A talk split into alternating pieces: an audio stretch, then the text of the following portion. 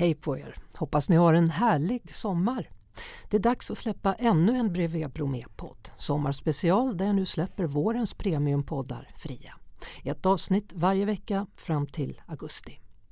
Vill du höra alla avsnitt direkt och ta del av de nya avsnitten som jag släpper i sommar så kan du prenumerera på Bredvid Bromé via podmi.com och i podmi appen Första månaden är gratis.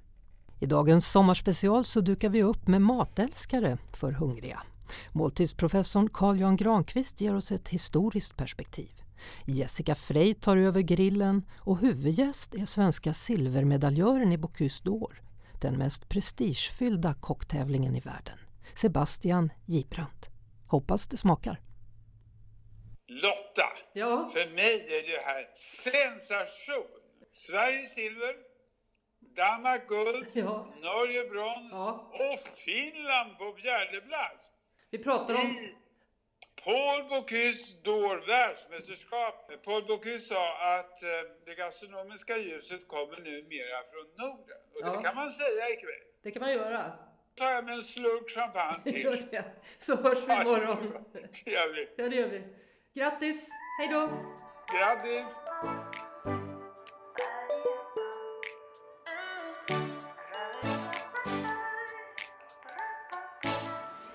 Brevet Bromé denna gång Sebastian Gibrandt silvermedaljör i kock-VM. Jag vet, mamma kom och hämtade mig 11 på kvällen när det börjat sju på morgonen och frågade Vad har du gjort idag? Skalat lök?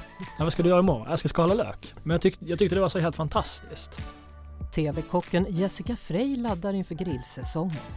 För mig är det liksom viktigt att äta gott varje dag för jag, jag tror att det är det som gör oss människor glada och lyckliga. Jag och Jesper har gjort hundtricket och i alla fall jag fick kika i matkassen. Jag har lök och banan Ja, vilken kombination. Vad ska det vara till? till en laxgryta. Och vår professor i gastronomi, Carl-Jan Granqvist, fyller på vårt skafferi med kunskap. Och det är också han som får inleda dagens Brevet Bromé. Varmt välkomna! I det gamla bondesverige så åt man varannan timme. 6, 8, 10, 12, 14, 16, 18, 20 och sen gick man och la sig. Det här gällde alltså vardagen. Eh, det här heter ju Mahlzeit på tyska och mealtime på engelska. Men det heter ju repas på franska. Och om man ska härleda begreppet repas så har det med vila att göra. Och det är alltså olika kulturella bakgrunder. Och ska jag gå in på det så är det ju så att lever man i en klimatzon som vi gör här uppe i Skandinavien så har vi bara tre månader produktion av livsmedel. Resten är lagerhållning. Och då måste man vara väldigt noggrann med hur man lagrar det, hur man konserverar det och det ger egna smaker i sig. Men man äter sällan färsk mat. Och det innebär ju faktiskt att vi har lanserat uttryck som heter maten tystar mun, för så jävligt som det här smakar så ska man inte tala om det. Det är den enda aspekten, att man åt gammal mat, härsken skinka, men man åt egentligen bara för att få energi. Mm. Den andra aspekten, det är ju att det kanske finns någon i min närhet som inte är mätt. Och då säger man att maten tystar mun, man ska äta upp och vara tacksam. Det finns de som svälter. Det där är liksom vår bakgrund eh, till själva näringsintaget kan man säga. Och det skiljer oss från latinarna. Därför om du har ett klimatzon där du alltid kan äta dig mätt, även på vintern kan du öppna munnen och trilla ner oliver där. Du behöver inte vara orolig, du behöver inte arbeta så intensivt. Och då säger man att det är väldigt bra att liksom rehabilitera hjärnan. Du måste vila och därför så äter du flera timmar. Och då återkommer kapaciteten i hjärnan, i sprin. Och då måste man så att säga ta ett vilopaus i sitt arbete. Medan i Sverige äter vi och åt bara 15 minuter för det är den tiden man behöver rehabilitera musklerna. Så i vardagsumgänget och vardagsmåltiden så blev det väldigt olika typer. Det vi ofta då kallar för husmanskost det är ju den här maten som är substantiell, ger energi. Medan eh, i de latinska länderna där åt man därför att det var en social gemenskap. Så det blir olika utgångspunkter.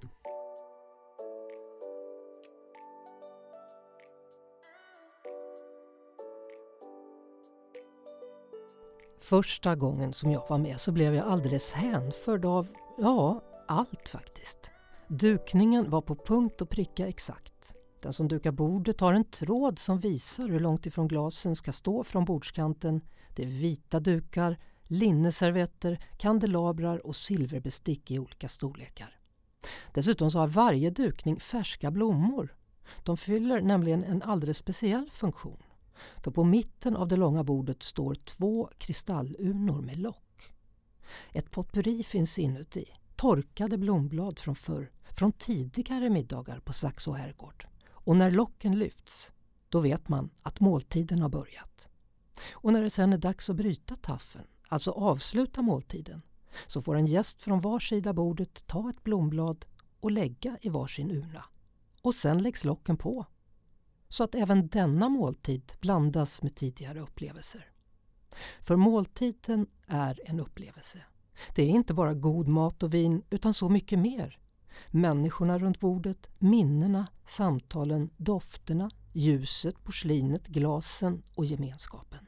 Och så Carl Jan såklart. Den perfekta världen. Alltså jag tycker måltid består av dels en process där man lagar, förbereder. Det andra är hur man arrangerar, dukar och det tredje är vilka gäster man äter med. Så måltid är en kombination av hantverk, råvaror, ja, och sedan blir det ett allkonstverk i bästa fall som man installerar i sin kropp. Det är någonting som gynnar synen, näsan, munhålan och öronen. Och när man installerar just detta fantastiska hantverk där alla dessa sinnen aktiveras så blir det ju liksom himmelskt. Det är mycket mer än bara ett sakrament. Det är någonting som fyller mina tankar med sprid, det föder ett gott och nära samtal och det föder mig som människa. Det ger mig hälsa. Men Carl Jan, han är inte bara en källa till historisk kunskap. Han är också den som håller koll på gastronomin i nutid. Ja, det var ett äkta samtal du hörde i början av podden. Han ringde nämligen till studion en januarikväll för att meddela de fantastiska nyheterna om det nordiska matundret och Sebastian Gibrants och Sveriges andra plats. Sebastian Gibrant är en av Sveriges allra duktigaste kockar. Och ändå är han inte mer än 30. Hemma så har han hur många medaljer som helst. Guld i både junior-EM och OS. VM-silver med kocklandslaget och som coach bland annat ett EM-guld. Han borde dessutom ha ett junior-VM-silver där någonstans men jag återkommer strax till varför den medaljen inte finns hemma. Förra året så tog han hem silvermedaljen i Europa och det gjorde att han kvalade in till senaste världsmästerskapen, världens mest prestigefyllda tävling för kockar på d'Or i Lyon. Under två dagar så tävlade han med sitt team mot kockar från andra länder. Sverige hade valt tema Nobel, att hylla Nobelpristagarna och Sebastian lagade två rätter. Han är en tävlingsmänniska, Sebastian. Någonstans på havets botten så ligger en silvermedalj som han slängde i sjön när han inte nått ända fram i junior-VM i Sydkorea 2012. Men årets medalj har han trots sin besvikelse inte slängt. För det blev ju ett silver som hyllats av hela Matsverige, ja hela världen faktiskt såklart. Det var ju VM på Kyste år. Hur känns det? Har du hämtat dig från din silvermedalj? Ja, men det har man ju gjort. Det, det var en fantastisk resa som vi var med om, hela laget. Men det är klart att det tar ett par dagar och ett par veckor att smälta in. För, för väldigt många så känns det kanske lite ovant att tävla i mat. Men hur många gånger har du gjort det nu? Nej, men det har blivit ett par, ett par gånger genom åren. Bland annat genom kocklandslaget och lite individuella tävlingar. Så att det är svårt att räkna hur många, men tiotal kanske. När man ska tävla då i Bocuse d'Or, där du tog silvret. Hur, hur mycket förberedelser handlar det om egentligen? Oj. Det är så många som man tappar räkningen. Men ett par tusen timmar är det såklart. Det är eh, ett heltidsarbete och mer därtill. Jobbar från 67 dagar i veckan. Snittar väl ungefär en 14 till 16 timmar om dagen. Så vad tränar man? Ja, men man tränar allt möjligt. Det är, det är en lång process det där. Det är ju alltifrån eh, fysiskt, att man måste vara aktiv. Man går på morgonen och går och tränar. Jag tränar på kampsportslabbet tre gånger i veckan med PT. Mental träning, har man en coach för det. Och sen är det ju en process med, det är en utvecklingsfas först. Man in, hur, vilka rätter ska vi använda och hur tar vi fram dem. Så det är ju en lång process att man hela tiden förbättrar rätten. Man lagar den och sen lagar man den igen och sen är det så hela vägen till tävling. Och sen när du väl har tävlat med den där rätten, lagar du den någonsin igen? Ja, vissa rätter blir ju faktiskt så att man aldrig gör igen. Nej. Eh, Men vissa klart följer ju med eller kanske vissa smakbilder eller vissa delar. Men eh, ja, det, vissa gånger så är det så här, då dröjer det rätt länge innan man lagar det igen. Vad, vad gör den här mentala tränaren? Det är allt från beslutsfattande, hur ska vi gå snabbare till beslut? Att sluta tveka, att man enklare snabbt bestämmer sig, det här är det vi ska göra och gå 100% på det. Mm. Om man har bränt vin något, har man en mental coach då som kommer upp i örat, huvudet? Nej men alltså det har man ju egentligen. Det, det handlar ju om att få lite så här, och det händer ju alltid oförutsedda saker i köket och framförallt under tävling. Det märkte jag bland annat av på EM när jag låg 10 minuter efter mitt tidsschema och spisen lägger av. Men att man kopplar bort det och fokuserar på nu är det läget, nu är det så att den har lagt av, det kommer folk att fixa det. Släpp det, gå på nästa punkt och när den punkten var klar då var spisen lagad och hoppade tillbaka och då låg jag helt plötsligt på tid igen. Kan man tävla sig genom ett helt liv som kock? Det är klart att man kan om man vill men det är väl kanske ingenting jag rekommenderar. Um, tävlingsmat är ju liksom en liten annorlunda form än att stå på en restaurang och, och laga mat. Du missar ju det här gästkontakten, den dagliga, att man liksom levande med råvaror och du blir oftast ganska styrd i vad du ska laga i en tävling. Så det är mycket liksom mer än processen man lär sig om hur man utvecklar rätterna men också hur man själv utvecklas som, som person och människa under tiden. Mm. Men jag skulle väl hitta att en, en, en mix av allting är väl kanske det som är det bästa. Minns du vad det var du lagade? Ja, men det gör jag allting. Ja, berätta. Ja, men nu senast i, eh, i VM så lagade vi en eh, chartreuse. Det är en eh, fisk och, var en fisk och skaldjursrätt med 50% grönsaker. Och som är som en smörgåstårta kan man säga, fast varm. Mhm. Och varmrätten var hel kalv på ben med tre garnityrer och en sås. Kalv och anklever. Ja, vi hade faktiskt lite, lite anklever i bara just för att flörta lite med fransmän. Funkade det då?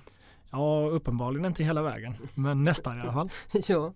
Du har tävlat med kocklandslaget tidigare och då var ni ganska säkra på att ni skulle vinna men sen var det något så konstigt som tallrikarna som gjorde att det kanske inte blev vinst. Ja, det är kanske vår analys lite av det. Det finns säkert fler faktorer också, men, eh, ja, men vi låg på en väldigt hög nivå när jag var med i landslaget och tävlade 2014. Gjorde någonting som var helt nytt, lite unikt, stack ut lite. De andra konkurrenterna kommer fram efter tävling innan prisutdelning och säger ja men grattis till vinsten, ni vinner ju, ni är ju överlägsna. Och sen så vinner vi inte utan vi kommer tvåa. Och då fick vi reda på bland annat att vi hade gått från blanka tallrikar till glaserade tallrikar till matta tallrikar för vi tyckte att det, ja, men det var lite så här nästa steg och bli lite modernare i tänket men eh, uppenbarligen så var det ett steg för långt enligt bedömarna. Mm. Hur, hur gammaldags är den här branschen? Hur, men, hur alltså- mycket ska det vara på ett visst sätt? Nej men det får man nog väga in lite just när det kommer till, eh, till tävling också. Att man får titta på vilka är det som sitter i juryn. Vilken typ av mat uppskattar de? Eh, Vill de ha modernt, inte modernt? Och hitta en balans. Vissa tävlingar som kocklandslaget kanske är väldigt konservativa och kanske gammelmodiga i sitt sätt att, se- att, att se på maten. Och då får man acceptera lite det. Det måste man göra när man tävlar, att man måste acceptera vissa regler. Mm. Men branschen som sådan är ju väl verkligen föränderlig och händer ju saker hela tiden. Liksom. Så att den vi hoppar fram i tiden och utmanar oss och sen hoppar man tillbaka till det klassiska igen. Så att det är väldigt föränderligt. Men Tävlar alla på samma villkor? Har ni alla samma råvaror? Eller vad, vad har ni för liksom, vad säger de? Det här kommer komma i tävlingen? Eller hur vet man vad man ska träna på? Nej, men det kan ju vara lite olika. Som i Bocuse d'Or så får man en eh, given råvara. Mm. Då fick vi kalv. Och så var vi tvungna att använda en inälvsdetalj också. Eh, men resten är fritt. De här garnityrerna och såsen får man göra vad man vill. Men då har man i alla fall en huvudråvara som är lika för, för alla. Medan andra tävlingar kan vara att du får en råvarukorg, att här är en hemlig korg. Och så öppnar man och så bara lagar någonting gott på det. Så Mm. det kan verkligen skilja sig från tävling till tävling. Du, allting måste ju vara genomtänkt. Hur, hur hittar man den röda tråden? Ja, men vi försökte ju till exempel i Bocuse att man tittar på vad är det vi ska, vad vi ska laga. Vi sätter ett tema för, för allting. Vi hade tema Nobel. Det var ett ganska brett tema men eh, då har man någonting att följa liksom. Och sen är, låter väldigt avancerad i maten men i, i slutändan ganska bondig, bondig eh, smakbild som är så här kött, sås och potatis. Mhm.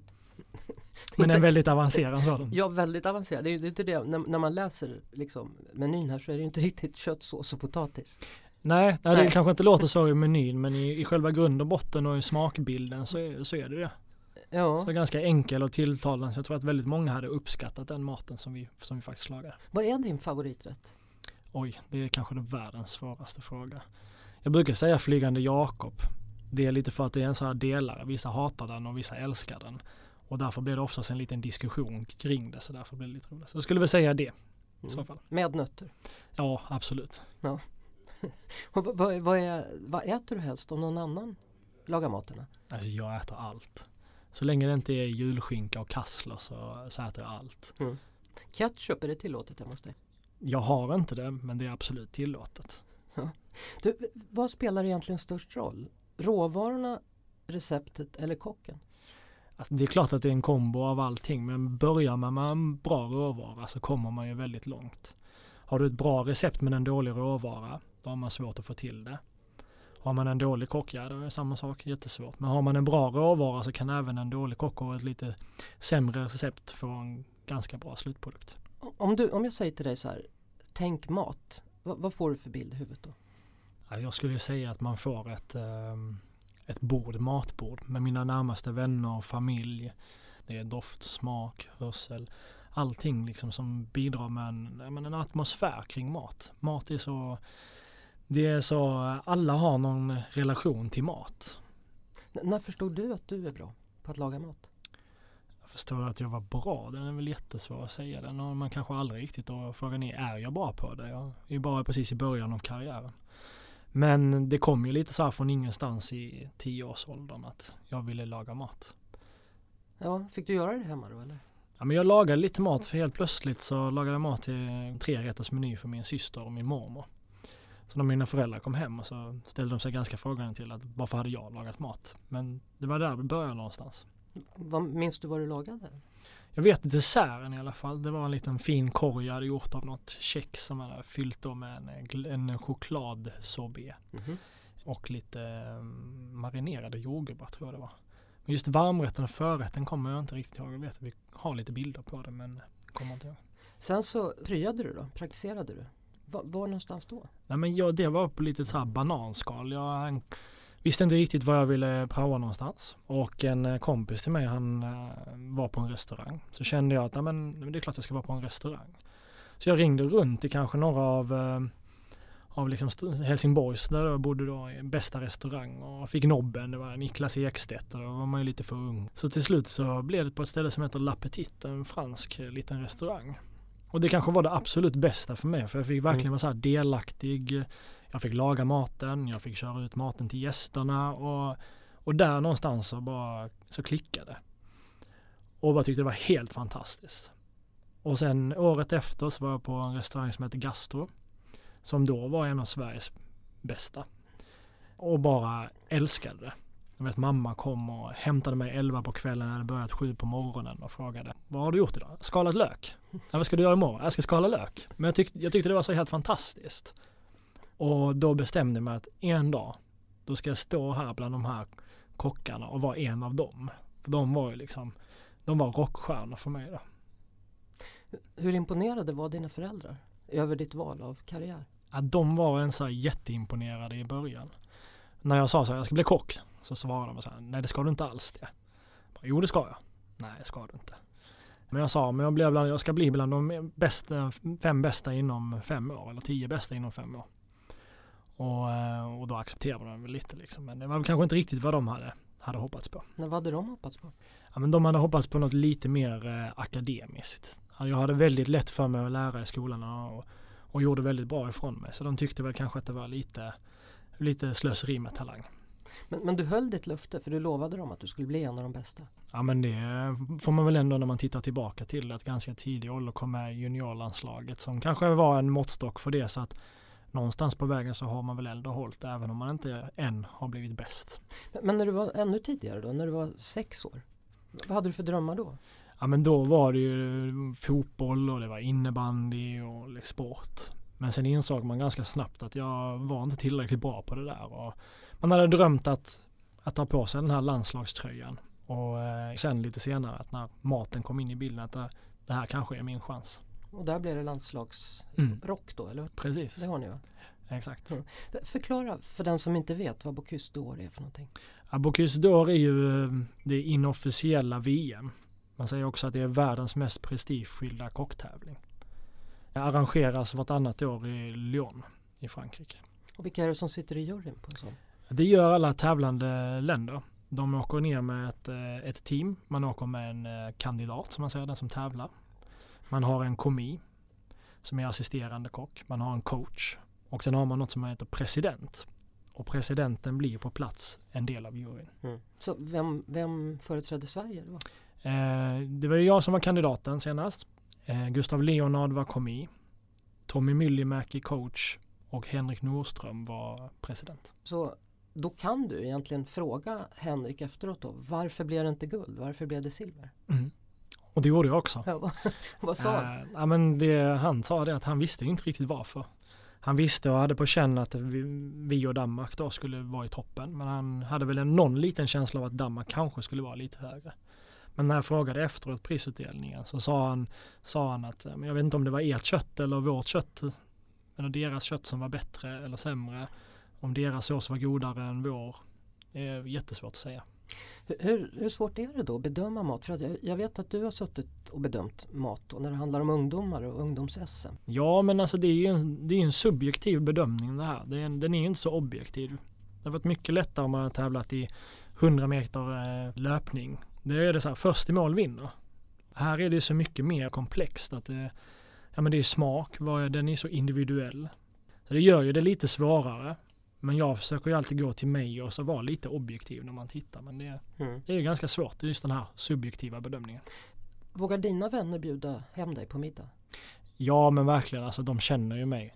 Det finns ju inget bättre än att någon lagar mat och man är själv väldigt enkel. Så här, oftast är det så här, lagar de bara och bjuder till så är det ju helt fantastiskt liksom att, att bara få komma och äta någon annans mat än sin egna. Ja, men förväntar du dig då att det ska vara speciellt eller är det okej? Köttfärssås och spaghetti? Köttfärssås och spagetti är nog nästan snarare att föredra. Det är, första gångerna man lär känna nya människor så är de ju så här, ska de ju göra sig till och imponera. Mm. Och ofta så blir det inte så bra för då letar man kanske efter saker som, är, som man inte är bekväm med eller kan laga. Ofta så blir det mer genuint om de lagar någonting som de själva tycker om. Då uppskattar man det ju ännu mer om, om de säger att det här är min favoritpasta eller det här är min bästa fisk och skaldjursrätt. Så blir det oftast väldigt, väldigt mycket godare också. Jag tycker så här när man eh, pratar om vad vi vanliga som inte är kockar gör för fel så är det ofta det måste vara mer salt och det måste vara riktigt smör. Är är det, är det våra nybörjarfel eller? Ja, men just att smaka tror jag är det viktigaste. Att man är, så, man är feg. Många är ju um, och följer recept. Min mamma är exakt likadan. Jag brukar säga att mina föräldrar är gastronomiskt efterblivna. För hon följer receptet till punkt och pricka. Och det är ju inte alltid så här råvarorna skiljer sig. Det finns ju olika saltmängder alltså, i allt. Mm. Så det gäller ju att smaka och se vad behöver man tillsätta? Behöver det vara salt? Behöver det vara peppar? Behöver det vara chili? Och hela tiden testa sig, testa sig fram. Sen är det klart att fett till vissa saker är ju en smakhöjare. Sen kan det ju vara olivolja eller smör. Jag bara tänker på det där när man, när man ser eh, kockar hälla salt i till exempel pasta, vattnet. En jäkla massa salt det ska vara tydligen. Ja, ja men exakt. Det ska ju vara smaka som en, eh, som en kallsup. Ja. Egentligen när man både kokar pastan och, och kokar grönsakerna. Så att man fegar nog väldigt mycket där. Ja det gör man faktiskt. Mm. Ska vi ta fem snabba? Ja. Gas eller induktion? Induktion. Guld i Bocuse d'Or eller tre stjärnor? Guld i Bocuse. Chef's Table eller ett eget matlagningsprogram? Eget matlagningsprogram. Gjutjärn eller teflon? Teflon. Teflon? På riktigt? Ja men de har lite så här olika egenskaper. Framförallt när man jobbar med induktion så tycker jag att eh, teflon är lite bättre. Jobbar man med gas så har man ju en fördel av att ja, men en jämn, jämnare stekvärme i en, eh, i en gjutjärnspanna. Så att det är lite från vad man ska ha men När man ska jobba hemma så vill man ha en snabb panna och då är en teflon bättre. Eh, Gordon Ramsay eller Mannerström? Gordon Ramsay. Varför? Ja, men han har också varit en förebild. Jag har sett liksom alla hans matlagningsprogram. Han har ju någon, någon sån här slags bild av att han är hård, sträng och skriker och gapar. Mm. Ja men det är klart att han hade nog det lite förr. Var väldigt, hierarkin var ju lite annorlunda i London än vad den är här. Men han har ju också så här eh, kommit någonstans men han har nu också så här mjuknat lite liksom med, med tiden. Det tror jag. Är det ett slitigt jobb att vara kock? Ja men det skulle jag säga. Jag tror att många ser den här eh, polerade ytan som är med, med kockar i tv. Man ser eh, vissa tävlingar och tv-program man ser sista liksom finishen, sista touchen på tallrikarna som går ut till gästen. Man ser inte där de tunga lyften, de långa arbetsdagarna som faktiskt har blivit väldigt, väldigt mycket bättre. Mm. Det går mycket bättre och är redan idag en hållbarare bransch. Men det är mycket slit, eh, stå upp. Det finns ju liksom, ja men det är, det är en ganska tuff bransch. Ja, så det, det är därför du tränar så mycket som du gör? Ja, men det skulle aldrig gå om jag inte tränade för att så här, allt orka med. Det märkte jag jättemycket vissa perioder om man har varit med i kocklandslag man inte tränar så mycket. Då orkar man ingenting. Men nu var jag så här otroligt förberedd på det fysiska och orkade med 5 timmar 35 minuter som ingenting. Och det, det gör ju väldigt mycket för om man är fysiska då har man ju också det mentala med sig att hjärnan orkar också jobba bättre. Du har jobbat då på Oaxen Mm. eh, och så Studio Franzén Mm. bland annat. Var trivdes du bäst? Ja, men jag har trivts på nästan alla mina arbetsplatser och de har framförallt varit, jag har sett till vilka arbetsplatser vill jag vara på och var trivs jag just nu och var blir jag mest, utvecklas jag mest? Så det var ju otroligt lärorikt att stå på krogen och laga den typen av mat som jag inte sett tidigare. Och Studio Franzén var ju liksom utveckling av rätter till Franzén och få jobba nära Björn Franzén som, som idag liksom har en trestjärnig krog och ett unikum Vad är du bra på? Är du bäst på förrätt, varmrätt eller dessert? Jag skulle säga att jag är inte bra på någonting. Jag är snarare så lite allround, lite okej på allting faktiskt. Jag kan ju inte säga att du inte är bra på någonting. Du, du har ju tagit silver. Ja, men Ja. eh, då är man den första förloraren. Hur, hur revanschsugen är du då? Ja, otroligt revanschsugen. Så vad är det som pågår i ditt huvud och i, i ditt liv just nu? Ja, just nu så eh, planerar jag för att köra en gång till. Och vad betyder det? Ja, men det betyder ju att man lägger ner all sin tid och all sin tankeverksamhet. Eh, Man sätter lite privatlivet på, eh, på paus och bara för att dedikera för det här. Så om två år är det dags igen då? Förhoppningsvis är det det. Det blir en svensk uttagning här i september och det gäller att man vinner den. Och sen ska man ta sig vidare genom en Europafinal för att kvalificera sig vidare. Så det är ju ett långt steg innan, innan man är där men förhoppningsvis så står man där och eh, har chansen att slåss om guldmedaljen igen. Om du då tar den där gulden, vad, vad händer sen då? Nej men då, då är det bara lägga då är man klar. Då har jag gjort vad jag ska. Då kan jag Ja. börja jobba på, jobba på något, eh, något annat enkelt ställe liksom. Eller så här. Då, Men, men du vill inte öppna en restaurang eller? Man har ju många mål och det är ett av dem. Eh, sen får man se det ska vara rätt tid och att man ska känna för det, rätt Mm. tid i livet. Eh, det är så många faktorer som spelar in men det är klart man har ett par olika målsättningar som man, eh, som man vill eh, göra. Mm. Sen får man se om alla blir av också. Jag tror inte de flesta fattar nog inte hur mycket jobb det ligger bakom att, att vara med i en sån här tävling. Nej, många tror att man åker dit med, en med en, just en stekpanna och Mm. står och eh, steker lite och sen är det klart. Det såg man inför EM, då stod vi sista veckorna, stod vi 20 timmar om dagen. Eh, bara försöka få till och finslipa det sista och Mm. slår man ut det som jag sa 14 till kanske 16 timmar om dagen så det är ju otroligt mycket jobb som ligger bakom det. Om du inte hade blivit kock, vad hade du gjort då? Ja men då hade jag nog på något sätt jobbat med inom finans. Jag höll på väldigt mycket med aktier när jag var, var yngre. Så att eh, det är någonting med det tror jag. Inom finans, det är så stor skillnad, eller? Ja men det, det är det ju absolut. Men jag tyckte det var väldigt kul liksom att, eh, att lära mig och framförallt jobba med, med aktier då. Att se liksom, jag var satt uppe på nätterna liksom och så när de öppnade börsen i New York och så det har också funnits där. Tyvärr har man ju tappat det lite nu när man inte har, har tiden till. Liksom. Nej men vad, vad jag märker när vi sitter och pratar nu det är att du är väldigt fokuserad på, Mm. på det du gör. Ja men jag lämnar ingenting åt slumpen, så är det. Verkligen. Liksom. Man är, det gäller att man har fokuset i allting man gör och vara så effektiv som, som möjligt. Mm. har man många bollar i luften så kan det vara svårt att hålla koncentrationen. Och det är också det vi har tittat på träning, att man har lärt sig, kanske en av de egenskaperna jag har lärt mig bäst, att, att se att vara mer effektiv och få ut så kvalitativt av allting man gör. Mm.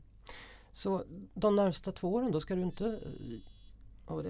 Det var min klocka här som Vad- hoppade vad sa igång. den då? Den sa att jag skulle röra mig här nu.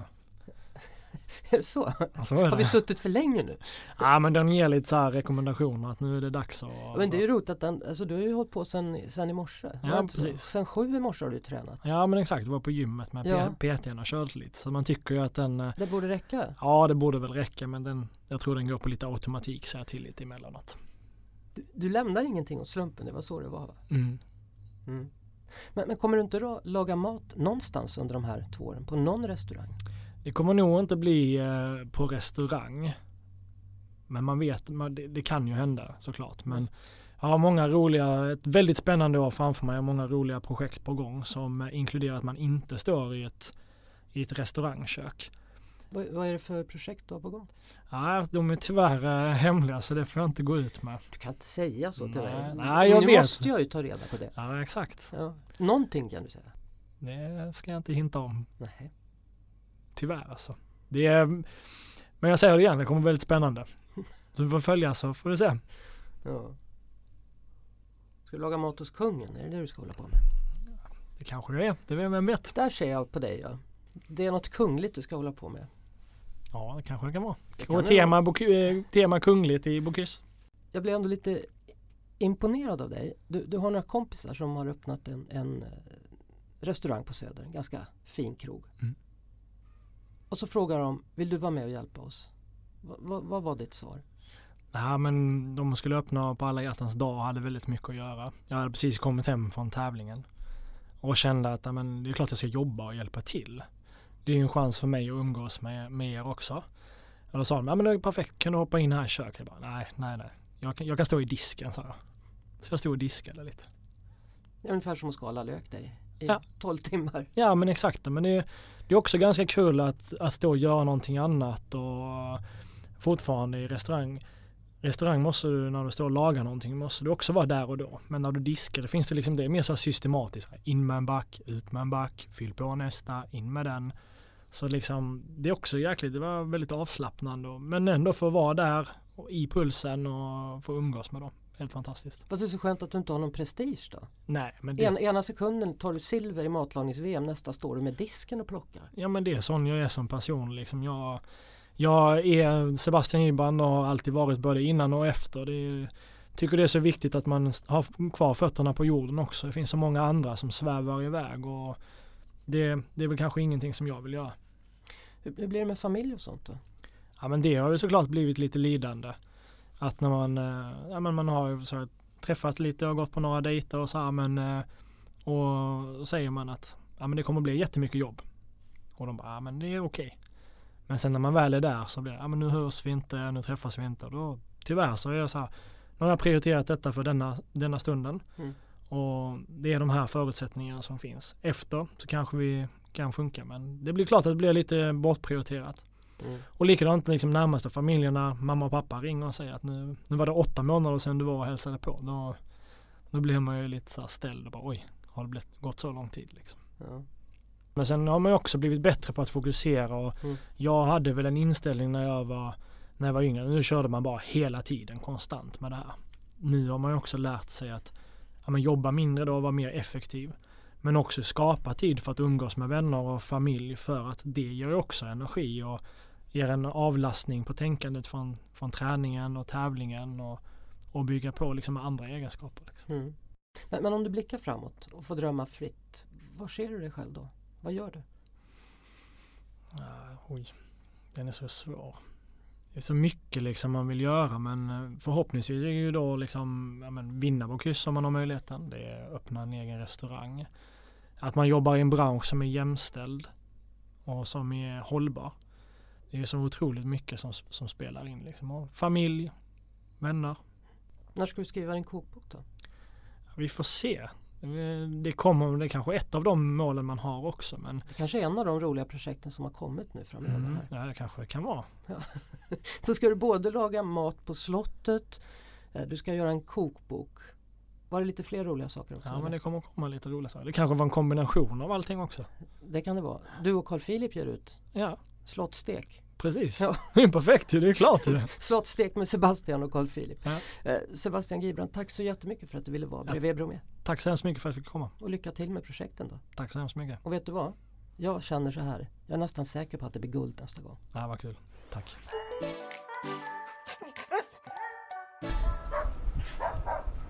Du klarar det här Jesper. Jesper, då får du vara kvar här så går jag in i butiken. Stanna här så länge då. Bra, tack. Går in här och ser om man kan köpa till kvällsmat. Vad som passar. Va, vad har du i, i kassen där? Jag har lök och banan Ja, vilken kombination. Vad ska det vara till? till en laxgryta. Okej, men inte bananen va? Nej, inte banan. Hur mycket tänker du när du är inne och handlar? Har du förberett det? Det har du eller? Jag eh, har ett recept. Ja, du har det i telefonen, smart. precis. Så vad kommer du behöva mer då? En hel massa olika saker. Ja, lax till exempel. Men ska du göra den till dig själv eller familjen? Familjen. Är det du som brukar laga mat? Eh, ibland, ibland inte. Vi turas om. Varför har du valt just det här receptet? Jag fick ett tips via mail från en vinklubb som jag är med i. Hur, hur många är ni i familjen? Vi är två vuxna och ett barn. Han är sex. Det, ser väldigt avancerat ut för det är väldigt många komponenter i det. Ja, men jag tror inte att det är så svårt. Det är bara ösa ner allting i en gryta och låta det koka några minuter, sen är det klart. Du behöver ju dill också. Ja, dill behöver jag. Ja, det Ja. finns där borta. Tack. Ja, varsågod. Hej. Det är ganska tomt i korgen än så länge. Du. Eh, ja, precis. Jag har inte hunnit handla något än. Hur hur förberedd brukar du vara när du går till affären? Ikväll har jag faktiskt inte bestämt mig. Utan letar bara bröd till att börja med. Ja, om, vi, om vi kollar på brödet då, vad gör att du väljer eh, speciellt bröd? Ehm, ja, tillgång. Nu hade jag tänkt en viss sort som inte finns. Så att det får bli något annat. Vad, vad, vad skulle du ha för något då? Eh, croissanter tills imorgon. Ah, Okej. Ja, det var ju kört. ja, Om du inte ska baka dem själv, det kan man ju. det kan man. Det kan man. Absolut. Jag tror inte det finns tid för det ikväll dock. Och sen, vad ska du ha mer? Eh, nej, det är väl... Man ser vad som finns i affären, vad som finns erbjudanden på och sen så komponerar man lite kring det. Plus om man är liksom sugen på något särskilt. Hur lång tid skulle du säga att du lägger på en måltid? Oj, det är jättesvårt att säga. Det kan vara allt från 10 minuter till flera timmar beroende på dag och ork. Äter man själv så går det snabbt. Äter man tillsammans med någon annan så en halvtimme till timme, någonting sånt. V- vad betyder måltiden för dig?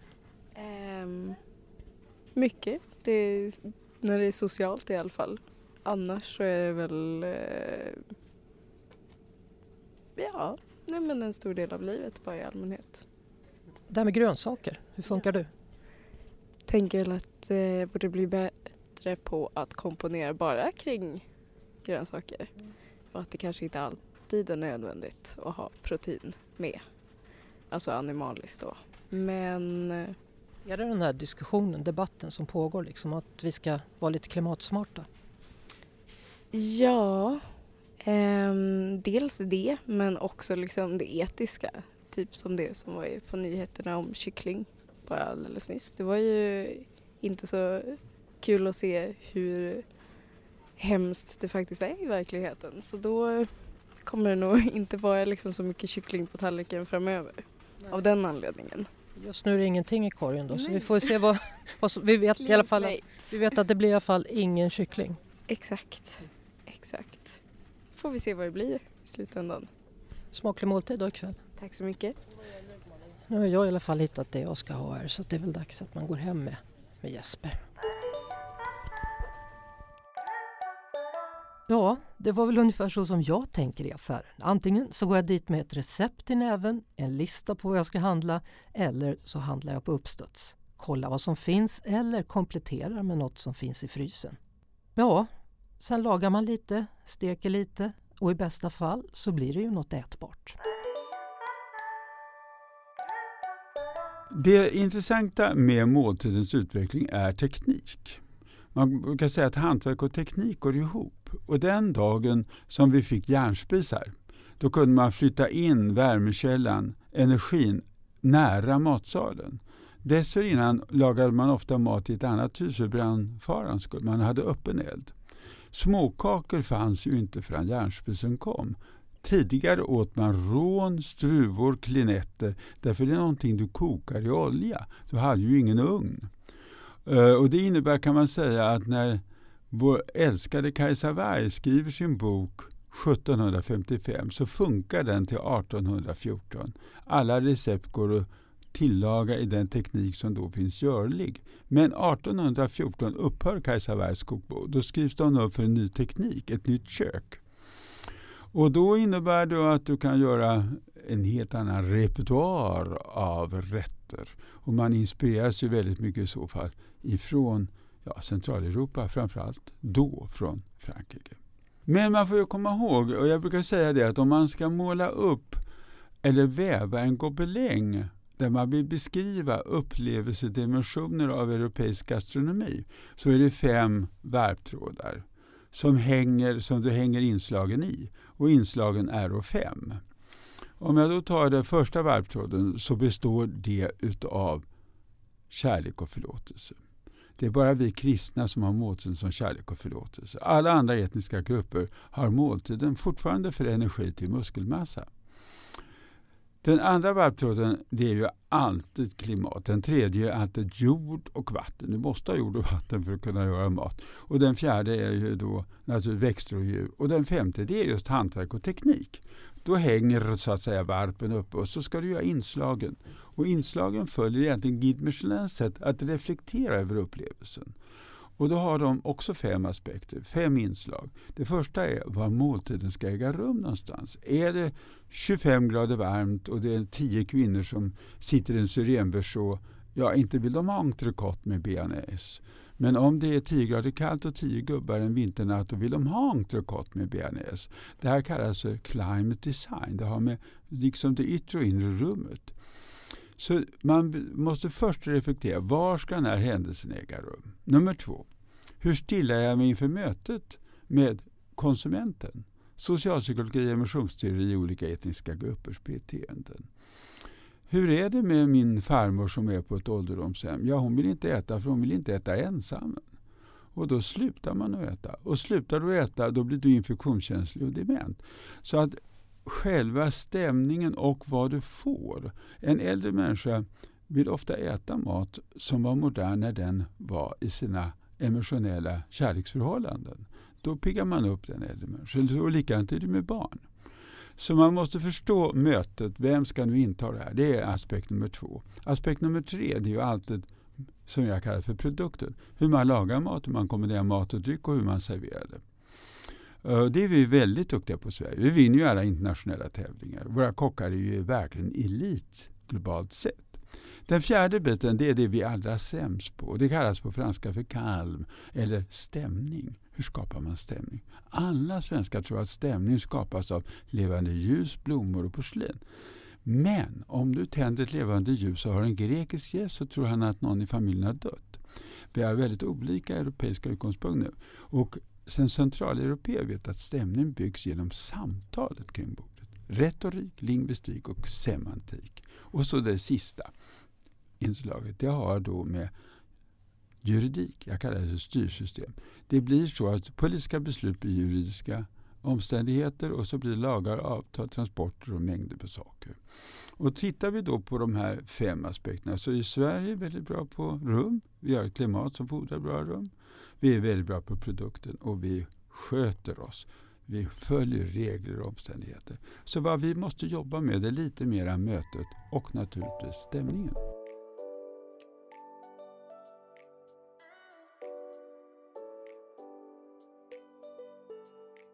Allt handlar ju inte om svåra recept och konstigaste rätten vinner. Det kan ju vara enkelt också. I alla fall om man tänker som Jessica Frey. Ni kanske såg henne i Sveriges Mästerkock för några år sedan. Eller så har ni tagit del av hennes recept på söndagsförmiddagar i TV4. Eller läst någon av alla hennes kokböcker. Supergott och supersnabbt eller Fest på 30 minuter. Nu släpper hon sin åttonde kokbok, Grilla hur lätt som helst. Lagom till att det snart är dags då att ta fram grillen. Förra året så rådde det ju ett visst grillförbud men i bästa fall så är det fritt fram i sommar. En undersökning som ICA-Kuriren gjorde 2018 visade nämligen att 47 procent av svenskarna blir gladare av att grilla. Och Jessica Frey, ja, hon är inget undantag. Jag tror att det beror på att man är väldigt nära maten på ett sätt som man inte kanske är annat. Man är mer närvarande i och med att du kan ju inte om du ska sätta in något i ugnen då vet du ju så här, jag sätter på 175 grader, sätter en timer på 35 minuter och så kommer ingenting hända liksom som förstör maten på den tiden. Men med grillningen så måste du ju vara lite mer på alerten, hålla lite mer koll, kanske man behöver fylla på med lite kol eller släppa ut lite värme om det är lite för varmt och sådär. Så att man är i det mycket mer och det är det tror jag som är kul att man får liksom leka lite med maten. Det är kul att du nu släpper en, en grillbok då för man brukar ju säga att grillen är männens domän. Ja precis och jag har funderat mycket på det i det här sammanhanget hur det har blivit så. Jag hade ju tur att lära mig grilla när jag var väldigt ung, alltså det var typ 12 år och då var det min pappa som lärde mig att grilla och när man är så ung så har man inte riktigt samma uppdelning av manligt och kvinnligt. Så att för mig var det inte konstigt att börja grilla. Under åren har jag liksom fått jättekonstiga kommentarer både när jag gjort cateringar, när jag stått och grillat i min lilla trädgård, så här, grannar som har kommit förbi och så här, ja, vanligtvis är det mannen som grillar och liksom man står och grillar på någon stor fest att det kommer så här, ja du ska nog vända på den där nu, någon snubbe som har någon åsikt eller så här, det ser lite varmt ut, men så här, jag, jag vet vad jag pysslar med liksom. Ja. Det är nog 100% bara liksom av ren tradition. Så jag tror bara liksom tjejerna går ut och testar att tända grillen och grillar någonting så märker de att det är absolut inte svårare att grilla en korv än att steka korv stekpanna. Så hur funkar du då? Gas eller kol? Kol. Varför? För att jag tycker det är roligare. Gas är ju lättare att kontrollera på ett sätt. Men så tycker jag faktiskt att det är pyttelite läskigt med gas. Ifall den exploderar. Ja. ja.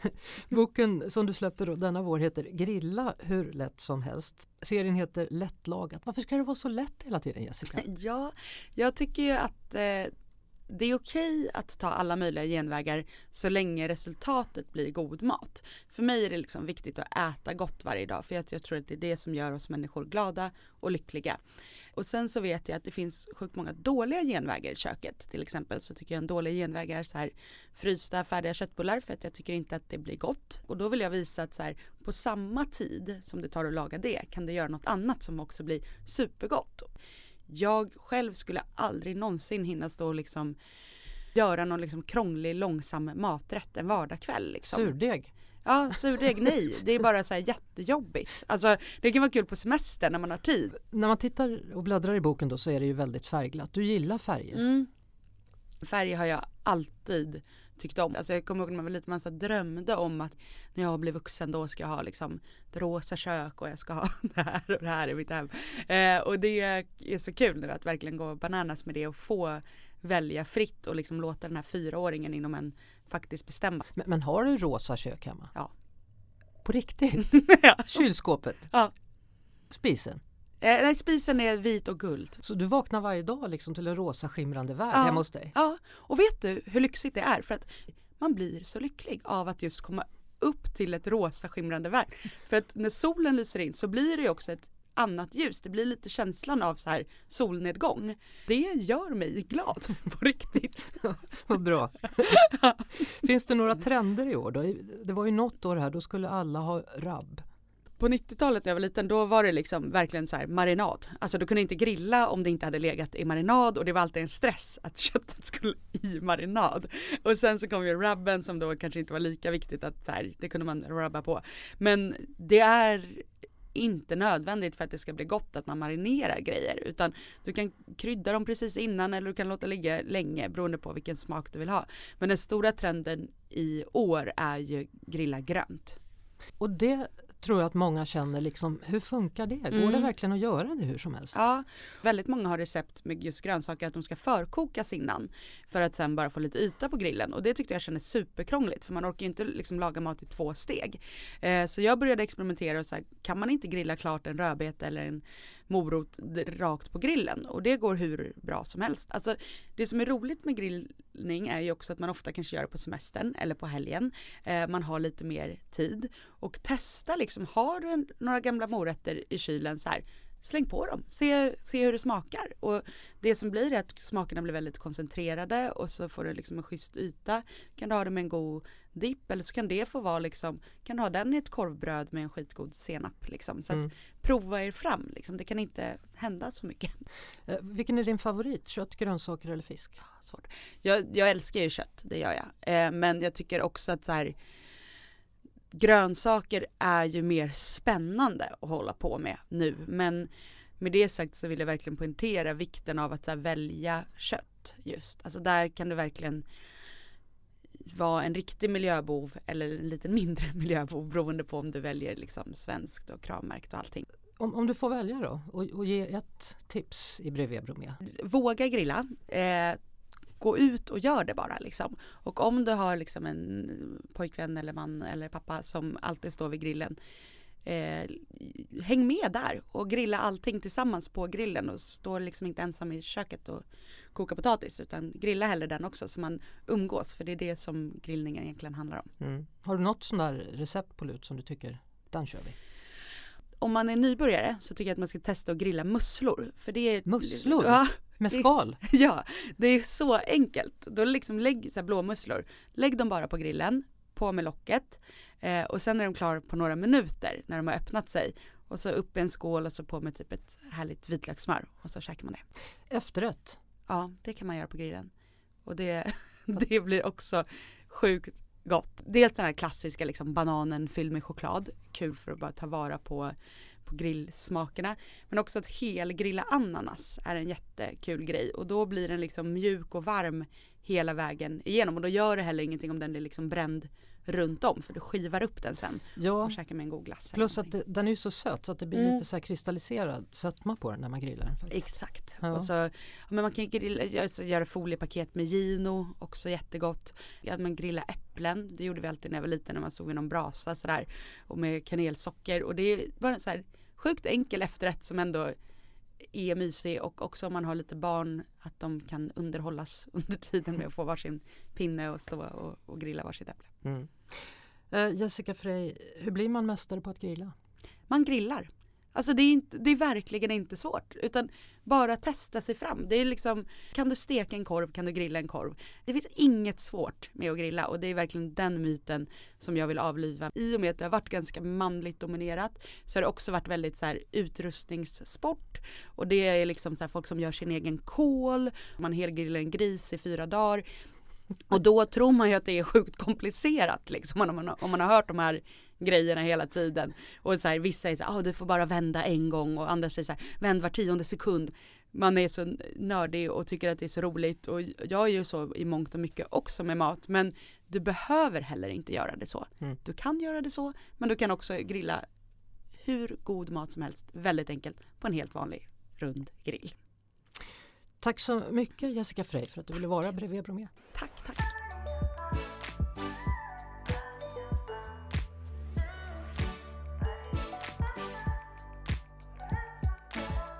Du har precis lyssnat på ett avsnitt av Brevet Bromé som jag släppte i början av året. Jag kommer i sommar att släppa vårens avsnitt gratis där poddar finns. Och gillar du det du hör, då kan du gå in och prenumerera på min podd hos podmi.com. Första månaden är gratis och därefter så kostar det 29 kronor per månad. Då får du inte bara tillgång till alla avsnitt direkt, du får också helt nya avsnitt varannan vecka och jag kan fortsätta hålla podden reklamfri, vilket jag gillar. Tipsa gärna vänner och bekanta, speciellt de som saknat mig, om podden. Du kan också följa mig på lottabromé.com, Facebook Lotta Bromé Official och Instagram at brevbromé. Tills vi hörs igen, må så gott!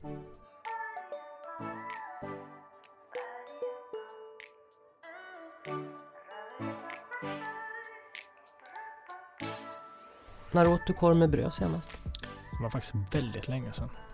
Det är nog två, och två och ett halvt år sedan. Brukar du ha räksallad på? Ja men om jag, om jag äter det så är det definitivt räksallad och gärna med mos också så man har lite tunnbrödsrulle med mos, Eh, Och en pucko till va? Ja, det måste man ha. Det Det är är, givet. det är givet.